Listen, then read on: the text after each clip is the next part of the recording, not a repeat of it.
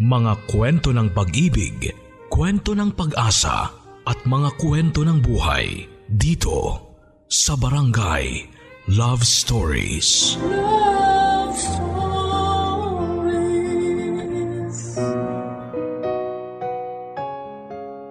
May mga tao papadudot na sanay na sanay nang gumawa ng kasamaan sa kapwa. Dahil alam nilang halos lahat ng bagay ay nadadaan na sa pera ngayon.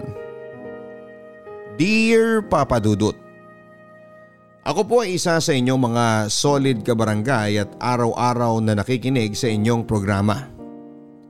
Ang kwentong ibabahagi ko po sa inyo ay may pagkamaselan at masasabi kong isang traumatic experience sa buhay ko. Kaya't pahintulutan niyo po ako sana na itago ko ang totoong pangalan ng mga tao dito sa aking kwento. Ako rin po ay itago nyo na lamang din po sa pangalang Lilibet. Nangyari po ang karanasan kong ito mga 2 years ago. Noong ako po ay nag-intern sa isang opisina. Huling taong ko na po yon sa kolehiyo. At bahagi po ng aming requirement ay ang mag-OJT sa isang kumpanya na mapipili namin. Ako naman po ay sinuwerte na matanggap sa isang kumpanya na nakabase sa Makati. Scholar po ako at hindi naman po kami ganong kayaman.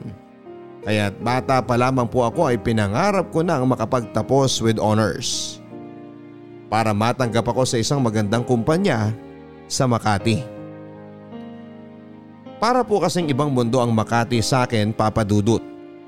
Kapag nadadaan po kasi ako doon at nakakakita ako ng mga magagara at matataas na building. Pati na mga empleyadong magaganda, ang mga uniforme at mukhang mga hindi pinagpapawisan. Ay nakakaengganyo po sa akin ang husto na pagpursigihan ko nang maging bahagi din ako ng mundong yon. Kaya naman po laking tuwa ko talaga nang matanggap po ako sa kumpanya na aking inaplayan. Sa pakiwari ko po noon, yun na ang unang hakbang sa pagtupad ng aking mga pangarap. Kaya pinano ko na rin po na makapag-iwan ng magandang record sa kumpanyang yon.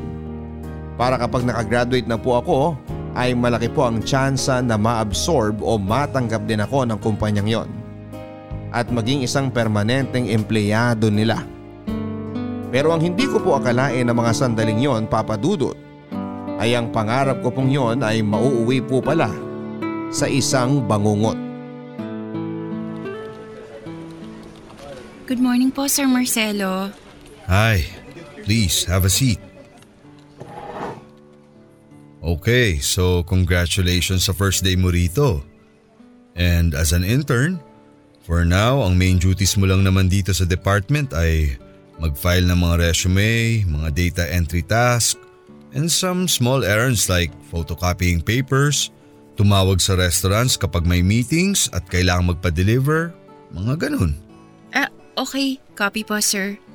Alam ko medyo parang wala pang silbi masyado yung mga ganyang bagay. Pero syempre, intern ka pa lang eh. Medyo mahirap din naman bigyan ka ng mas mabigat na responsibilities dito sa department. But then again, kahit na ganun pa lang ang ibibigay naming responsibilities sa'yo, ang maganda naman dyan, makakapag-observe ka na rito at ma-feel mo na ang culture na magtrabaho sa isang kumpanya. Ah, okay lang naman po sa akin yun, sir. Based kasi dito sa resume mo, mukhang achiever ka sa school nyo. So baka mabore ka sa mga ipapagawa namin sa'yo dito. Okay lang po talaga yun, sir. Alam ko naman po lahat ng bagay kailangan munang magsimula sa maliit. Tapos kapag pinagbuti mo yon, tuloy-tuloy na rin po ang pag-angat mo sa corporate ladder. Good, good. I like you already. And you know what? Let's see. Baka nga ilang linggo pa lang mabigyan na kita ng mas mabigat na responsibility. I could definitely use a personal secretary right now. Ah, okay po sir. Pagbubutihan ko po. So, tell me something about yourself. Siyempre, magkaka-work na tayo dito. Parang magiging isang pamilya na rin tayo. So I want to get to know you a little better. Tungkol po sa akin? Oo. Pamilya mo, saan ka nakatira? Um, tatlo po kaming magkakapatid. Ako po yung second, Yung kuya ko po nasa abroad po. Oh, okay. So, nangangarap ka rin bang mag-abroad? Ah, sa totoo lang po, ayoko. Ayoko po kasing iwanan mga magulang ko. Kita ko rin po kasi kung gaano kahirap sa kuya ko ang ma-homesick at mag-adjust sa kultura sa ibang bansa. That's good. And totoo yan. Mahirap talaga sa ibang bansa. Anyway, so, anything else? Love life? May boyfriend ka na ba? Ah, wala po sir. Talaga? Sa ganda mong yan, wala ka pang boyfriend? Pero for sure, nagka-boyfriend ka na dati. Wala pa po. NBSB. Talaga? Neneng-nene ka pa pala. Pero okay yan. Minsan ang mga boyfriend, distraction lang yan sa mga pangarap, di ba? Opo sir. Nagsimula po ng maayos ang unang meeting namin ni Sir Marcelo Papadudut. Pero habang tumatagal, ay mas nagiging personal na po ang mga tanong niya. Siguro po sa halos isang oras na magkausap kami sa opisina niya ay 15 minutes lang po kaming nag-usap tungkol sa trabaho. At pagkatapos po noon ay nauwi na po sa kwentuhan. At habang tumatagal ay mas hindi na po ako nagiging komportable sa mga tanong at sa mga hirit niya. Kung tutuusin ay wala naman pong lantara na mahalay na tanong si Sir Marcelo noon. Pero nagtataka po ako na halos buong buhay ko ay parang ininterrogate na niya. Kung saan ako nakatira, saan ako lumaki, ano ang mga hobbies ko, mga pastime, kung umibig na raw ba ako. Parang nang tumatagal po ay nawawala na po ang pagiging professional niya sa pakikipag-usap. At parang gusto niyang iparamdam sa akin na magka-level lang kami. Bagay na hindi ko po alam kung tama po ba. Lalo pat may moments na pakiramdam ko po ay medyo may mga malalanding tanong na si Sir. Pero kahit na ganoon po ang nangyari ay sinubukan ko na lamang pong ipagkibit balikat ang mga naramdaman ko noon. At naisip ko pa nga po na baka masyado lang akong feelingera.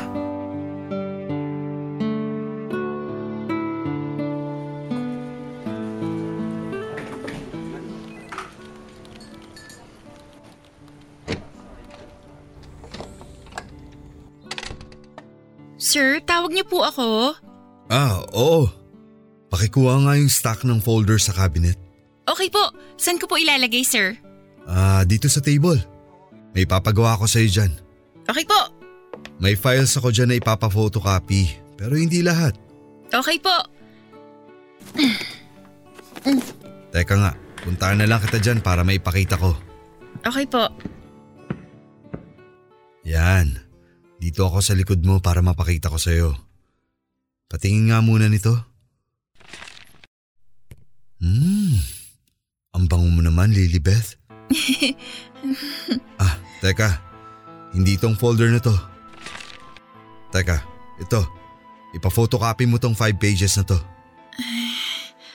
Okay po, sir. Ito rin. Itong lahat ng laman nito. Hmm. Anong pabango mo? Po? Um, hindi nga po ako nagpapabango eh. Baka yung conditioner ko po. Kaya pala ang ganda rin ng buhok mo. Maalaga ka pala talaga sa katawan. Ito rin, ipa-photocopy mo yung first five pages nito. Okay po. Teka, natatandaan mo ba kung alin sa mga to ang ipapa-photocopy mo? Opo. Sige nga, ano? Um, ano po? Yung first five pages po nito, tapos um yung first five pages din po dito sa folder na to. Mali. Lahat ng laman nito ipapa-photocopy mo, di ba? Ah, opo. Sorry po, sir. Okay lang yan. Ang bilis mo naman madistract. okay, sige. Yang mga yan na muna ang ipa-photocopy mo para hindi ka mahirapan. Tapos pagkatapos mo, balikan mo na lang dito yung iba, okay? Okay po. Matapos po ng mga isang linggo ng pag intern ko sa opisina, ay nakaramdam na po ako ng pagkailang kay Sir Marcelo Papadudut. May pagka-touchy po kasi siya at parang walang araw pong lumipas. Nang hindi niya ako hinahawakan sa braso, sa balikat o sa kamay.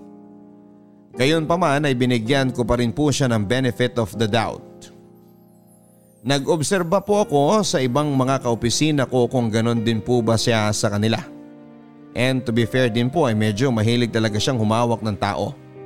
Mapa babae man o lalaki. Ang naisip ko na baka talagang parte lamang yon ng kanyang personality. At para rin siguro maging komportable sa kanya at hindi ma-intimidate ang ibang mga empleyado. Makarisma din po kasi si Sir Marcelo sa mga tao. Siguro nga po ay kaya siya na-promote ay dahil magaling din siyang makisama. Bukod pa po dyan ay kahit na malapit na po siyang mag-50 ay may itsura din po kasi si Sir Marcelo para sa kanyang edad. Kaya nang tumagal ay napansin ko nga rin na parang crush pa po siya ng mga ibang babaeng empleyado sa opisina. Lalo na noong mga may edad na rin at matatagal nang nagtatrabaho doon. Hindi po siya kasing gwapo ng mga artista. Pero may dating po kasi siyang parang bad boy at bagets kung siya ay pumorma. Matapos po ang dalawat kalahating linggo ay na-promote na po ako ni Sir Marcelo sa trabaho. Ginawa niya po akong personal assistant at dahil personal assistant niya po ako ay madalas na rin po niya akong pinagtatrabaho sa loob ng opisina niya. Pero dahil din po sa nangyaring pag-promote sa akin ay nakaramdam na po ako ng ibang pakikitungo sa ibang mga empleyado sa akin. Pakiwari ko po kapag tinitingnan nila ako ay may iba na silang tingin. At hindi ko po alam ay doon na nagsimula ang chismisan sa opisina tungkol sa amin ni Sir. Dahil puro salamin po ang kwarto ni Sir ay kitang kita po sa labas ang lahat ng nangyayari sa loob. Kaya rin po siguro ay mas naging kapansin-pansin na halos doon na po ako nag-oopisina sa mismong kwarto ni Sir Marcelo. Gayon pa man ay medyo nakaramdam din po ako ng kaunting pasasalamat na puro salamin ang kwarto ni Sir kaya kita rin po ang mga nangyayari sa loob ng opisina niya. Nang mga panahon po kasing yon ay nagsisimula na talaga akong mailang kay Sir Marcelo Papadudut. Ramdam ko pong may kakaiba siyang kinikilos tungo sa akin. Pero dahil wala naman siyang lantarang sinasabi, ay sinusuway ko rin po ang aking sarili na maging asyomera. At minsan pa nga ay kune-question ko ang sarili ko na baka ako ang may mali siya.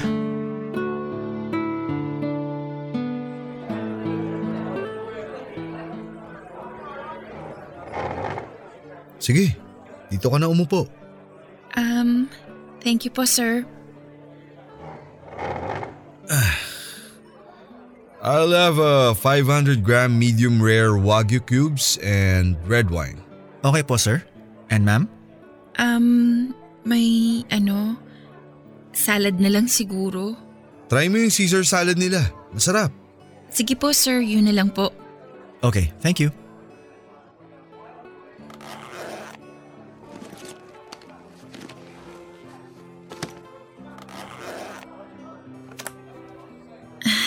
Sir, ang liit pala ng table dito. Ang hirap magtrabaho. Oh, bakit nagbubukas ka na ng laptop? Kalimutan mo na muna yan. Um, akala ko po maghahabol po tayo ng deadline nung... Kalimutan mo na muna yung trabaho. Mag-enjoy muna tayo. Um, okay po. Grabe din pala yung laptop mo, no? Parang ang bigat niya na. Dinosaur na. Wala pa po kasing budget si mama para mapalitan tong laptop namin. Ganito, ibibili kita ng bagong laptop. Po? Well, kailangan mo rin naman yun sa trabaho. Pero gumagana pa po tong laptop namin. Pagpahingayin mo na yan. Maawa ka naman dyan. Gawin mo na lang yung backup o kaya para sa mga kapatid mo. Ayoko rin namang laspagin yung laptop mo para sa mga trabaho natin sa opisina. Um, sige po sir. Kayo po bahala. Bukas may gagawin ka ba? Wala naman po. Ganito, susunduin kita sa inyo. Tapos pumunta tayo sa mall para makapamili ka ng laptop. Um, sir, baka naman po may extra dun sa opisina. Yun na lang po ang gagamitin ko habang nag intern ako. Wag na. Regalo ko na yun sa'yo. Po? Bakit po? Kasi mabuti at masipag kang intern. At baril lang naman yun sa akin. Sus. Sigurado po kayo, sir? Oo naman. Alam mo kasi Lilibeth, galante talaga ako sa mga taong gusto ko. Pera lang naman yan eh. Gamit lang yan. Hindi malaking bagay ang mga yan sa akin. And nasa point na rin naman ako ng buhay ko na hindi ko na pinoproblema ang pera. Gusto ko na lang i-enjoy ang buhay at pasayahin din yung mga tao na malapit sa akin. Okay. S- sige po, sir. Maraming salamat. Yan. Yan lang naman ang gusto kong marinig. Nang sinabihan po ako ni Sir Marcelo na ibibili niya ako ng laptop dahil nagustuhan niya daw ang performance ko bilang intern. Matapos lamang ng halos isang buwan na pag intern At habang kumakain pa kami sa isang mamahalin na resto na kaming dalawa lang ay naging iba na po talaga ang pakiramdam ko papadudot. Pero sa puntong yun po talaga ay pinapaniwala ko pa rin ang sarili ko na baka talagang galante lang si Sir Marcelo. Lalo pat pagkatapos naman namin kumain ay totoo nga naman na nagtrabaho pa rin kami ng kaunti sa resto. Kinabukasan ay natuloy nga po kami sa lakad namin ni Sir Marcelo. Sinundo niya po ako sa bahay namin gamit ang kanyang magarang kotse. At tumuloy na nga po kami sa isang tindahan ng electronics para ibili ako ng laptop. Umabot po sa 50 mil ang binili sa aking laptop ni Sir Marcelo Papadudut. Sa katunayan ay napagkamalan pa nga po kaming magtatay sa shop. Bagay na parang hindi kinatuwa ni Sir Marcelo. Gusto ko na nga pong tanggihan ang laptop dahil naging iba na po talaga ang pakiramdam ko noon. Pero hindi na po ako pinatanggi ni Sir Marcelo at sinabihan akong wala lang daw sa kanya ang halagang yon.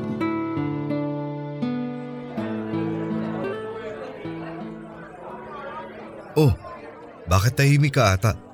Sir, masyado po kasi talagang mahal at magara yung laptop na binili niyo sa akin. Ano ka ba? Sinabi ko na nga wag mo nang isipin yun eh. Bigay ko na yun sa'yo. Sir, Ano yun? sir, ano po eh. Sir, ganyan po pa talaga kayo kagalante? I mean, isang buwan pa lang po ako nag intern sa opisina. Baka po kasi ano eh, may masabi yung iba. Bakit mo naman iisipin ang sasabihin ng iba? Eh di wag mong sabihin na binigay ko yun sa'yo. Sir, kahit naman po hindi ko sabihin, feeling ko mag-iisip at mag-iisip pa rin po sila. Mag-iisip na ano? Um, na... Na ano po? Na paborito kita. Na may gusto ako sa'yo. Ay, hindi naman po. Eh kung sabihin kong oo, Po? sige, dediretsahin na kita. Maganda ka. I like you. Pero wag mong isipin na nililigawan kita o gusto kong makipagrelasyon sa'yo. Talagang gusto ko lang na magbigay ng mga magagarang bagay sa mga magagandang babae. Yan ang trip ko sa buhay. It makes me happy. Parang... Sugar daddy po? Oh, bakit naman yan agad ang naisip mo? Ah, ah, sorry po. Hindi naman po yun ang ibig kong sabihin. Talagang galante lang ako sa mga magagandang girls. Unless gusto mong maging sugar daddy mo talaga ako. Po? Naku sir, hindi po. Matagal na rin naman akong hiwalay sa asawa. Sabihin mo lang, game ako. Naku sir, hindi po. Huwag ka nang mahiya, Lilibeth. Sir, hindi po talaga hindi. Hindi ko po ma-imagine ang sarili ko na ganyan. Hindi po ako ganong klaseng babae. Sorry po. It's okay. Huwag ka nang masyadong ma-stress doon. Uh, sir, isusoli ko na lang po yung laptop. Ano ka ba? Huwag mong gagawin yan. Bigay ko na nga yan sa'yo eh. Dami mong arte. Masyado mong pinapakomplikado ang mga bagay.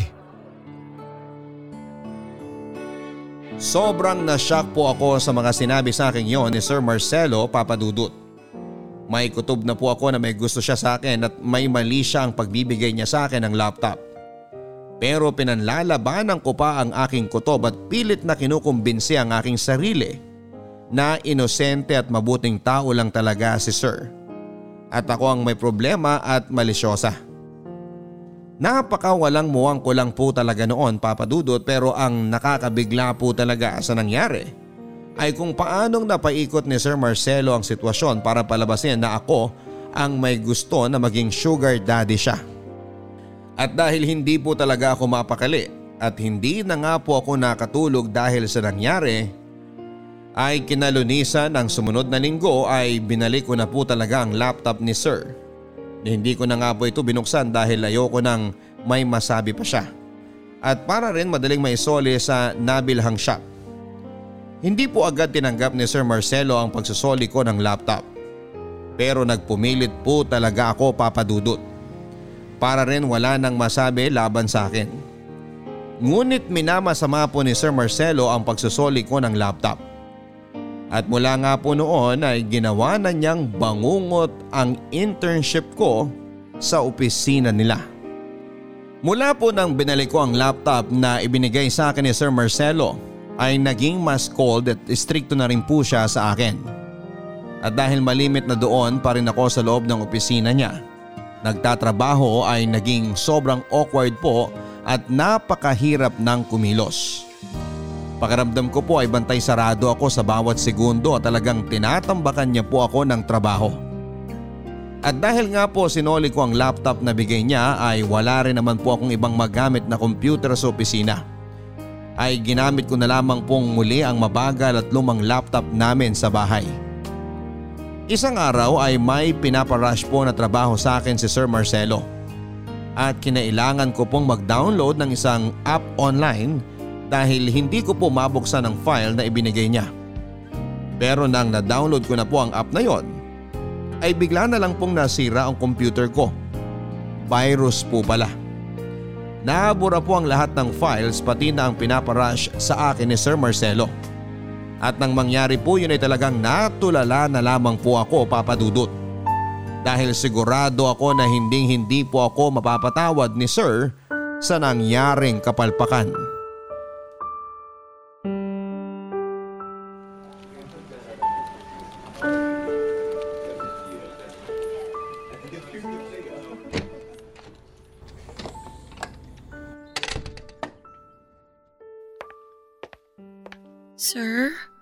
Yes, ano yun? Hihingi ka na naman ng extension para sa deadline mo. Hindi po. Good, dahil kailangan ko na yung full report. Sir, yun nga po eh. May problema po. Ano? Sir, yung laptop ko po kasi nasira. Nabura po lahat ng files. Ano? Sir, pasensya na po, sir. May baka po ba kayo ng mga files na yon? Mag-OT na lang po ako, hindi po ako uuwi hanggat hindi ko po natatapos yung report. Wala akong backup files ng mga yon. Sir, sorry po, sir. Ay, you really are turning out to be such a disappointment, Lilibeth. Ang ganda-ganda ng performance mo nung nag-start ka dito sa opisina. Ngayon, kabaligtaran na nangyari. Unti-unti kang nagiging tamad at ang dami mong dahilan. Ilalagay mo pa ang department ko sa alanganin. Sir, sorry po. I'm sorry. Kailangan kong i-report to sa school mo. Sir, please, sir. Bigyan niyo pa po ako ng isa pang chance. Isa pang chance? Paano ka makakabawi sa ginawa mong to? At isang linggo na lang ang natitira sa internship mo dito. Hindi ka na makakabawi. Ibabagsak kita! Sir, please. Parang awa niyo na. Huwag niyo akong ibagsak. Mawawala po yung scholarship ko, sir. Napaka-arte mo kasing babae ka eh. Binigyan na kita ng laptop, isinoli mo pa sa akin. Masyado ka kasing nagmamalaki sa akin. O ayan ang nangyari. Wala naman sana tayo sa sitwasyong to kung yung laptop na isinoli mo sana ang ginagamit mo. Ano ngayon to? Magmumukha akong tanga dahil hindi ko may papasa yung report on time. At since wala akong backup nun, kakailanganin kong humingi ulit ng copy. Di ba? Ang laki mong perwisyo. Sir, I'm so sorry. Pasensya na po talaga. Sir, kahit ano po gagawin ko. Mag-OT po ako dito. Kung anong kailangan ipagawa dito sa opisina gagawin ko. Huwag niyo lang po akong ibagsak, sir. Ay, sige. Bibigyan kita ng pagkakataon. Sumama ka sa akin sa Sabado. May business trip ako. Po? Yung sa Tagaytay po? Oo, bakit? At ano na namang mukha yan? Kung ano-ano na naman ang tumatakbo sa isip mong kaartehan. Hindi po, sir. Alam mo, yung kaartehan mo nagdala sa'yo sa problemang to. Tingnan mo ngayon, umaarte ka na naman. Ayusin mo nga yung mukha mo. Hindi po, sir. Sige po, sir. Sasama po ako sa inyo. Mabuti naman. At magdala ka ng damit dahil dalawang gabi tayo ron. Pag uwi ko po sa bahay ay grabe po ang kabang naramdaman ko papadudot. Alam ko pong may mali sa pag-aaya ni Sir Marcelo sa akin sa kanyang out of town at overnight na business trip. Lalo pat umamin na siya sa akin na may gusto siya sa akin. At kahit nasabihin niya pang ako lang ang may mali siya sa utak at wala naman talaga siyang pakay kundi ang magkaroon ng assistant sa kanyang business trip ay hindi ko po maalis sa isipan ko na pwede po akong mapahamak sa pagsama kong yon sa kanya. Gayon pa man ay takot na takot din po ako na bumagsak sa aking internship.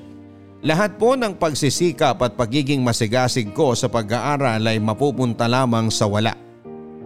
Higit sa lahat ay mawawala pa ang scholarship ko.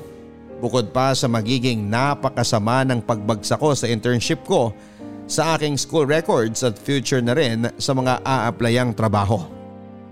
Kaya't pikit mata po akong sumama kay Sir Marcelo Papadudut. Nilakasan ko na lamang po ang loob ko at nagdasal na hindi po ako mapahamak sa out of town na yon.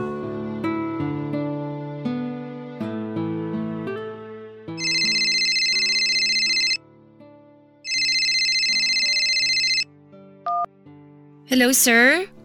Lilibeth, pumunta ka dito sa kwarto ko. Po?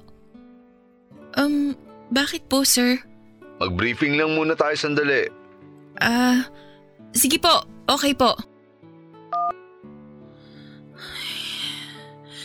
Diyos ko, protektahan niyo po ako.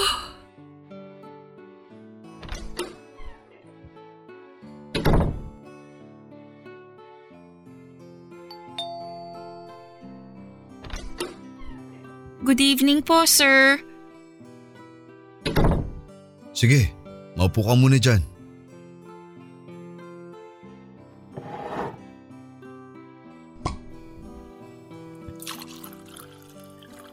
Oh, uminom ka muna. Sir, hindi po kasi ako umiinom. Relax. Mababa lang alcohol content niyan.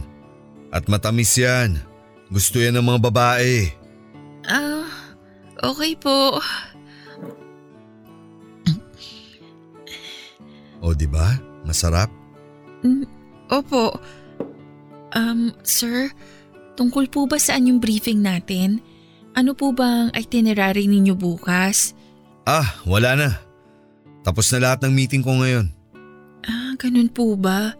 So, uuwi na po tayo bukas? Hindi pa. Po? Bakit po? Nagbook talaga ako ng ekstrang araw at gabi para makapag-relax. Besides, last week mo na next week sa internship, hindi ba? So, treat ko na rin to sa'yo. Okay po. Sige lang, uminom ka pa. I-celebrate natin ang pagtatapos mo ng internship at pagkapasa mo. Talaga po, sir? Pasado na po ako. Oo. Salamat po. Salamat po ng marami. O sige, uminom ka lang dyan. Sabayan mo ng mga cold cut and cheese dyan. Masarap yan ang magkasabay. Magsi-CR muna ako. Okay po, sir.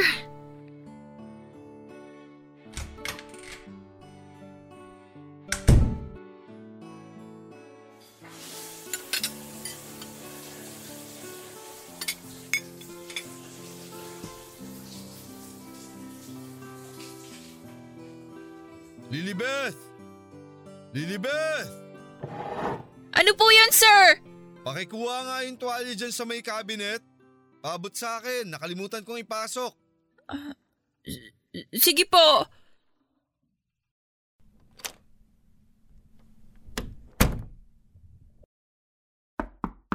Sir, ito na po yung tuwalya ninyo. Salamat. Diyos ko! O bakit? Ngayon ka lang ba nakakita ng ubad na lalaki? Iabot mo sa akin ang tuwalya. Ito po. sir! Wag po, sir! Dami mo talagang arte. Kaya gustong gusto kita eh. Wag po, bitiwan niyo ako! Dami mo arte! Halika nga rito. Sasama-sama ka sa akin dito tapos ngayon mag-iinarte ka? Tumigil ka ng kakaarte! Alam ko namang gusto mo rin eh. Ha? Ayoko sabi eh!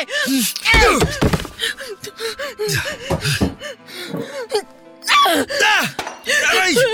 Ah! Bumalik ka nga rito! Lilibet!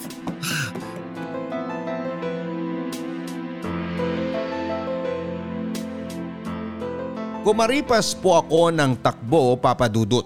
Dumiretso po ako sa kwarto ko sa hotel at takot na takot ako at hindi ko malaman kung ano ang gagawin. Gusto ko na po sanang umalis agad-agad ng gabing yon pero na-paralyze po ako sa takot dahil kung ano-ano na po ang tumakbo sa utak ko. Paano kung abangan ako ni Sir sa labas? Paano kung umalis ako pero mapahamak naman ako sa biyahe pa uwi? Nasa Tagaytay po kami at hindi ko po alam kung paano ako makakabalik ng Maynila sa oras na yon. Gusto ko rin pong tawagan ang nanay ko pero ayaw ko rin naman po siyang mag-alala. At alam ko rin naman po na wala rin siyang magagawa dahil malayo siya at wala din naman kaming sasakyan. Kaya tinawagan ko na lamang po ang best friend ko at kinuwento sa kanya ang nangyari. Sa kanya na lamang po ako maguluhol at nagsabi ng lahat ng aking mga dinadala. Hindi na rin po ako nakatulog ng gabing yon papadudot at talagang naghintay na lamang po ako sa pagsikat ng araw. Hindi na rin po ako dumaan sa lobby kahit pa nag-iwan ako ng ID dahil natakot din po ako na baka sabihan pa si Sir Marcelo dahil siya ang nagpabook ng kwarto ko. Pagkalabas ng hotel ay sinuwerte naman pong nakahanap kagad ako ng tricycle at nagpahatid na agad ako sa bus station. Nagtaka po ang pamilya ko nang bigla na lamang po akong umuwi sa bahay ng araw na yon. Pero hindi ko na rin po muna ikinuwento sa kanila ang mga nangyari. Dahil ako rin po mismo ay na-trauma sa lahat ng mga na-experience ko. Pero laking gulat ko po nang nakatanggap po ako ng tawag mula sa hotel at sinisingil ako sa bayad ng kwarto. Hindi po pala binayaran ni Sir Marcelo ang kwartong inukup ako. At ang malala pa niyan ay may kamahalan pa ang bayad. Bukod pa dyan ay nalaman ko sa kanila na nag-imbento pala ng kwento si Sir Marcelo at sinabi na pinagtangkaan ko raw ang buhay niya. Dahil dito ay napilitan po akong magkwento sa hotel staff sa nangyaring attempted rape sa akin. Pero dahil masyado na rin pong masalimuot ang nangyari ay iiwan na lang daw nila sa amin ang sampahan ng kaso at magko-cooperate na lang daw sila sa investigasyon kung sakaling magkaroon man ng demandahan. Napilitan na rin po akong bayaran ang mamahaling kwarto at dahil po sa nangyari ay napilitan na rin po akong ikwento ang lahat ng nangyari sa aking pamilya. Inudyukan po nila ako magsampa ng kaso kay Sir Marcelo pero alam kong kung sakaling gawin ko yon ay magiging salita niya laban sa akin yon. Dahil lahat naman po nang nangyari ay wala naman pong ibang witness at kami lang ang nakakaalam. Gayon pa man ay nilakasan ko na rin po ang loob ko at nagpasama na rin po ako sa kaibigan ko na mag-report sa pulis sa tungkol sa mga nangyari.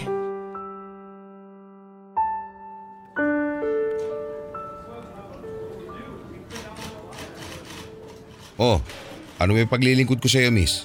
Sir, gusto ko pong magsampa ng kaso. Anong kaso? Attempted rape po. Attempted rape? Kanino? Sa boss ko po. Paano at saan nangyari? Sa isang hotel po sa Tagaytay. Sa hotel? Bakit kayo nasa hotel? May business trip po kasi siya tapos sinama niya ako. O tapos? Tapos po pinapunta niya ako rin sa kwarto niya nung gabi. Tapos nagsabi po siya na maliligo lang daw siya. Pagkatapos po nun, Tinawag niya ako at pinaabot yung tuwalya dahil nakalimutan daw niya. Tapos lumapit naman po ako at inabot ko. Tapos pagbukas ko po ng pinto, hubad na po siya at doon niya po ako pinagtangka ang gahasain. Ano ba ang trabaho mo sa kumpanya? Um, intern pa lang po ako. Intern ka pa lang pero sinama ka na sa personal niyang lakad sa Tagaytay? Hindi po. May mga meeting po siya doon. Parang may team building kayo ron, ganon. Hindi po. Kaming dalawa lang po. So isinama ka niya sa Tagaytay na kayong dalawa lang. Hindi ka ba nagtaka kung bakit kayong dalawa lang ang pupunta doon? N- nagtaka po ako. Pero nagtiwala po kasi ako sa kanya na, Na wala siyang masamang balak sa'yo? opo, Naku iha, napakawalang muwang mo pala no? pero matanong nga kita, hindi naman sa may gusto kong iparating ha pero wala ba kayong relasyon ng boss mo? wala po. Alam mo Iha, ganito kasi yan. Ang dami naming inasikaso dito. Ngayon, yung attempted rape, mabigat na paratang kasi yan at mahirap din patunayan unless may nakakita. Dahil kung hindi, aabutin kayo ng siyam-siyam at mapapagastos pa sa mga abogado. Ang akin lang, nasa iyo yan kung itutuloy mo ang kaso. Walang problema. Pero gusto lang sana kitang balaan sa mga sakit ng ulo na pwede mangyari. Marami din kasi dito na magsasampa ng attempted rape. O minsan nga rape talaga. Eh yun pala, may relasyon sila nung dinidemanda niya tapos nag-away lang. Wala po kaming relasyon ng boss ko. At yung sinasabi niyo pong ibang kaso na magkarelasyon naman pala, bakit? Porket po bang magkarelasyon, hindi na pwedeng ma-rape ang babae?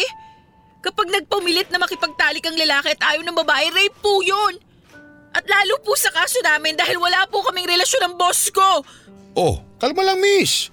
Ako naman eh nagpapaliwanag lang. Sinasabi ko lang na magiging mahaba at magastos ang proseso na yan. Eh kundangan kasi, bakit sumama-sama ka pa ron?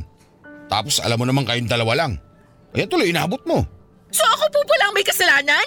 Eh, hindi naman sa ganon. Tatay din ako miss. At palagi kong sinasabi sa mga anak kong babae na mag-iingat sa mga lalaki dahil maraming gago riyan. Ang sa akin lang naman eh, wag na nilang ilagay ang mga sarili nila sa alanganing sitwasyon. Alam niyo sir, kung napapalaki po ng matino na mga magulang at napaparusahan din po ang mga manyak at mga bastos ng tama para magtanda at matigil ang mga masasamang gawain nila, eh di sana mababawasan na yung sinasabi ninyong alanganing sitwasyon. At hindi na rin sana kayo mag-aalala para sa mga anak ninyong babae. Parang bigla pong lumakas ang loob ko habang kausap ko ang pulis papadudot. Parang lahat ng naipon kong galit kay Sir Marcelo sa lahat ng nangyari sa akin ay naibuhos ko sa pulis na kumausap sa akin. Hindi ko po talaga matanggap na ako pa ang parang lumalabas na nasisisi sa nangyari sa akin. Pakiramdam ko po ay kulang na lang ay tanungin niya ako kung ano ang suot ko noon at kung inakit ko ba ang boss ko. At sa puntong yon ay naisip ko rin po na malamang ay hindi lang din po ang pulis na yon ang unang tao na makakausap ko na magiging mapanghusga sa akin.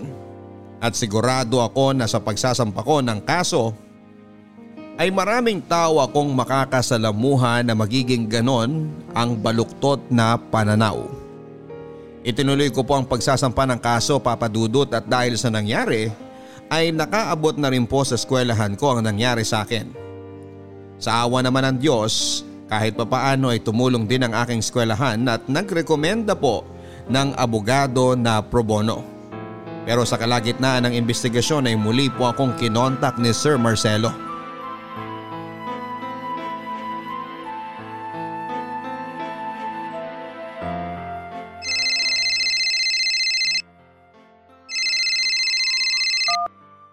Hello? Lilibeth, Sir Marcelo? iatras mo na yung kaso mo dahil alam mong matatalo ka lang. Hindi. Hindi ko iatras ang kaso. Magkano bang gusto mo? Magkano?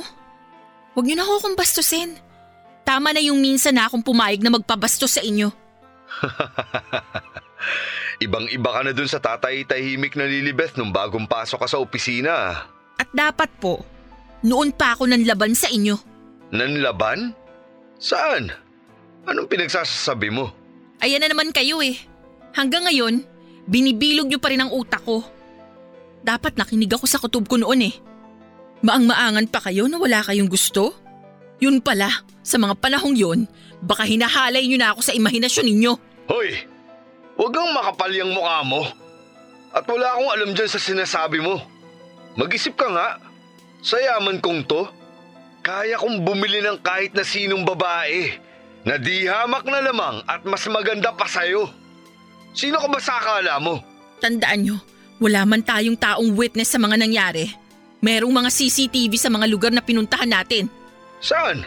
Sa mga restaurant? Sa hotel kung saan tayo nag-meeting? Hoy, babaeng sinungaling! Ako ang pinasok mo sa kwarto ko sa hotel nung gabing yon. At binato mo ko ng baso sa ulo at ninakaw mo ang wallet ko. Napakasinungaling nyo. Siguro nire-record nyo to, no? Gusto nyo may masabi ako na pwedeng ikalito ko at pwede ninyong magamit laban sa akin sa korte. Buang kang babae ka. Ang bobo mo. Dapat nga magpasalamat ka at binibigyan pa kita ngayon ng pagkakataon na iatras ang kaso. Dahil alam na alam ko naman na pera ko lang ang habol mo. Hindi! Hindi ko iaatras ang kaso! Mabubulo kayo sa kulungan! Hoy, babaeng magnanakaw! Ikaw ang mabubulok sa kulungan!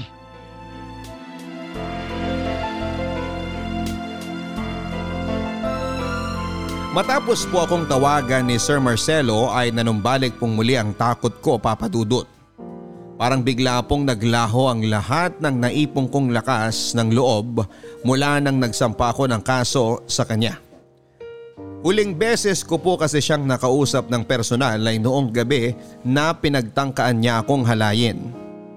At nang marinig ko pong muli ang boses niya ay parang biglang sumaping muli sa akin ang lahat ng takot at pangamba na naramdaman ko ng gabing yon. At lalo pa pong nadagdagan ng aking takot sa mga lumabas sa bibig niya sa pag-uusap namin yon. Ni hindi man lang po siya nasa med habang sinasabi niya ang mga salitang pawang kasinungalingan lang. Talagang bihasang bihasa na po siya sa pagsisinungalin papadudot.